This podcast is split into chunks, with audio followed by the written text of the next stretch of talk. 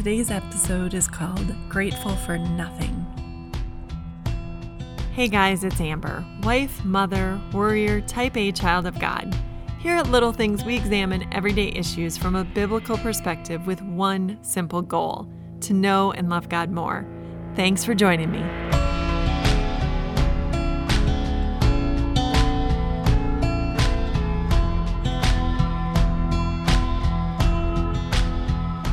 It's been a year, hasn't it? A year and a half, really. How are you doing? Are things going pretty well? Family's all good, health is good, job is good, finances are good, relationships, yep, not too bad. Wow, if that's the case, you are so very, very blessed. What about the rest of you? Has it been a bit of a roller coaster? Some pretty magnificent highs and pretty significant lows. Maybe they pretty much balanced each other out. So you're status quo, you're hanging in there, you're you're catching your breath. It's it's all good. Some of you are at the lowest point you have ever been in your life. Something has happened in the last months or year and it has changed everything. And it would be so easy right now to say, Well, God,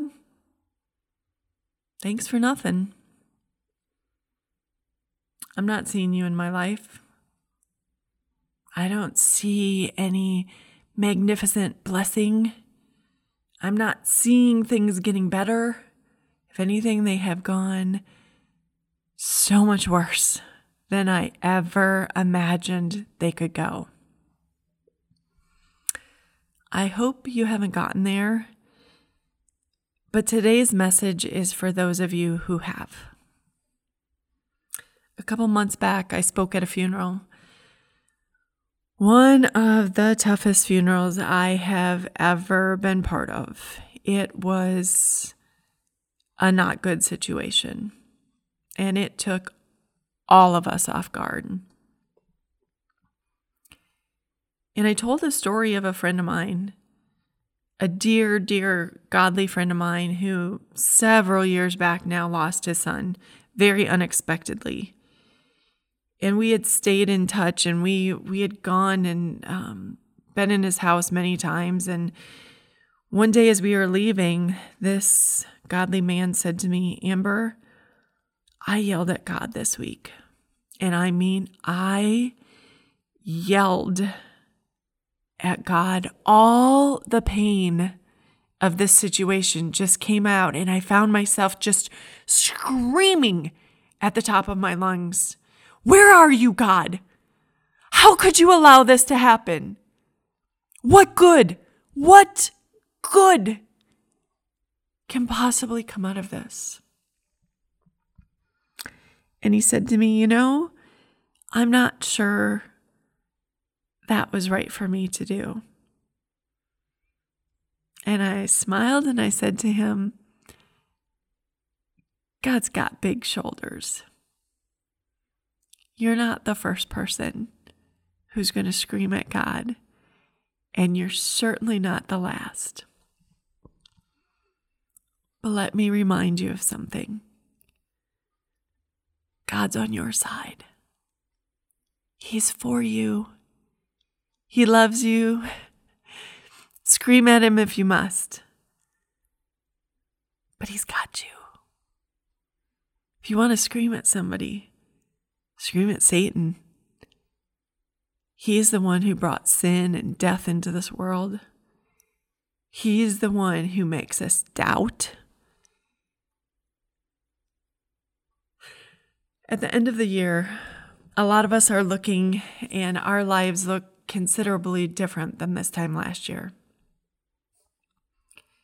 Some of those changes have been so profoundly sad.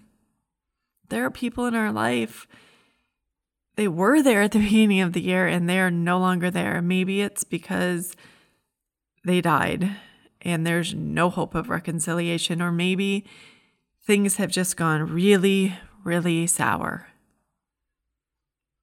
Where do we as Christians go with this? Well, I have two go tos that I'm going to share with you when things are looking a little rough in my life. The first one is from Habakkuk chapter 3. Habakkuk says this Though the fig tree does not bud and there are no grapes on the vines, though the olive crop fails and the fields produce no food, though there are no sheep in the pen and no cattle in the stalls, yet I will rejoice in the Lord. I will be joyful in God my Savior. The sovereign Lord is my strength. He makes my feet like the feet of a deer. He enables me to tread on the heights. For Habakkuk, it was getting pretty bad. No food, no work, no income, total desolation. And Habakkuk is looking and saying, you know what? There's not a lot to thank you for, but you're still my strength. And I'm still here and moving because of you, God. So guess what? You are going to have my praise. Now, I don't know if your life has gotten that bad. I don't know if your cupboards are bare and you've lost everything. If you don't have the job that you once had, I, I don't know. But even if that is where you are, God is still with you and God can still work through even this. There are so many people who have ended up at the very, very bottom. And once they were there, something happened and it changed their life. And the rest of their life was considerably different than the first half. Look at even Job, who lost everything. The first half of his life was pretty good. He had a lot. He had sons and daughters. He had a wife. He had flocks and herds and land. And it was all taken away. And he found himself at the bottom of the heap. And after a time, the Lord blessed him with even more. My second go to is from John chapter 6. Jesus had fed the people, and boy, did they love him. If there were emojis, there would have been hearts and double hearts and triple hearts and many hearts, and we can't love this guy enough because he fed them. He was their bread king. They wanted a bread king. They wanted him to provide everything they wanted. They wanted happy, happy, happy. And for a time, he looked like he would make them happy, happy, happy. But then he started saying hard things. And when the teaching got hard and he wasn't who they thought that he was going to be, they got disillusioned and they turned away. And Jesus said to his disciples, You do not want to leave too, do you? And Simon Peter answered him, Lord, to whom should we go? You have the words of eternal life. Listen, I learned a long time ago that God was worthy of my loyalty. it can get pretty rough here on earth, right? There can be some pretty horrific things that happen, and we can experience a lot. But where else are you going to go? Who else loves you unconditionally the way God does? Who else promises to provide you with daily bread? Who else has your back? Who else has paid for your sins? Who else will never leave you alone. If we entered into marriage, those of us who are married, which is a very human covenant between two humans, hopefully the Lord is in there too, but if we say to one another, I'm going to stick with you through better or worse, through rich or poor, through sickness and health. Isn't God worthy of the same loyalty? Even when things are the worst and it is the poorer and you are in sickness, I want to give you some per- perspective today. And this comes straight from Jesus. Jesus told the story of the rich man and Lazarus. And by all accounts, Lazarus' life was pretty crappy. He had nothing. He didn't have food. He was sick. There were sores all over his body. He didn't have a home. He had nothing in the world. And one day, after many days, after what might have seemed like forever, Lazarus died. There was no miracle. There was no cure or doctor or some wonderful group that came along and bandaged him and saved him and happy, happy ending. He got better and lived happily ever after. That is not the way the story goes. He died after having this fairly tragic life of being a nobody who suffered and nobody stopped to help him. He died. From an earthly standpoint, that's tragedy on steroids. He was destitute, he was sick, he was just miserable, and then he died. But from God's perspective, he had eternity, heaven, total bliss, total healing, complete fullness forever. He would never be hungry again. He was complete in every single way for eternity. It would never, ever, ever end. The rich man on the other end, he had it all for 40, 50, 60, maybe 70 years. We don't know. He had food and he had clothes and he had a mansion and he didn't share and he didn't care. He lived for himself. And then he died. And he went to eternal misery. If we're looking for heaven on earth, we are going to be very, very disappointed because it's not going to happen. But we are looking, if we are looking at this life as we are just passing through, we're visitors, we're pilgrims, and we know one day we'll be in our eternal home. This isn't our home. We're just camping out here for a little while. We're not going to get too restless. We're not going to get too weary. We're not going to get too overwhelmed by anything that happens. Why? Because this isn't our home. We're just passing through, we're just visiting. If we have that perspective, everything changes. Because Jesus made it so that this isn't our home, so that we have something to look forward to so that we don't have to put our stake in everything that's around us. So that if our relationships are not all that we hoped that they would be, well, that doesn't have to kill us. Because you know what? God is with us.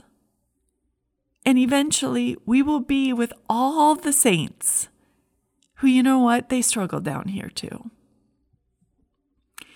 And if you are really struggling because so much has been taken away from you this year, don't worry.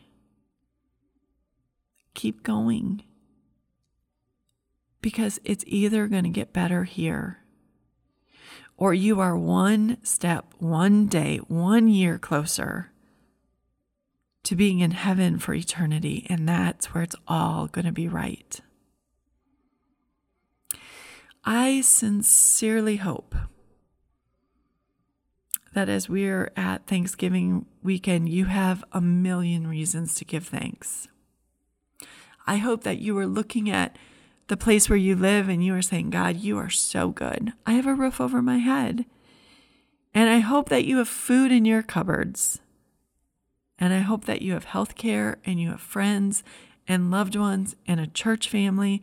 And I hope that you are able to worship But if that's not the case, I just want to remind you that God is worthy of your gratitude. even if you can only find one reason to be grateful. And that is that He paid for your sins and prepared a home for you in heaven. You have something to look forward to. I want to end today with this amazing song that I've just been singing over and over and over for months now. I just, it's on my playlist constantly. And the first line just grabs me every single time. It's totally changed my perspective. It's made me change my point of view from earth to heaven many, many days. When the things of earth just seemed too overwhelming, I could go to this song and my focus shifted to heaven and to what will be and to the time that we will be in that eternal rest. The song is by Phil Wickham and it's called The Hymn of Heaven.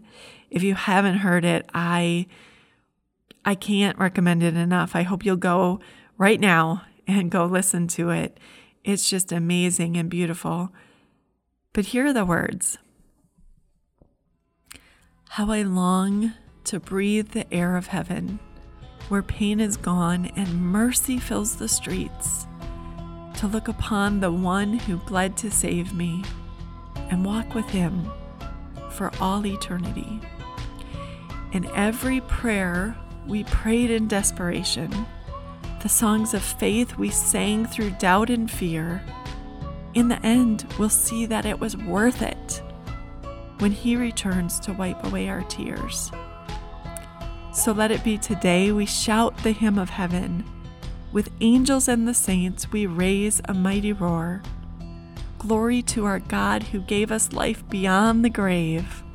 Holy, holy is the Lord.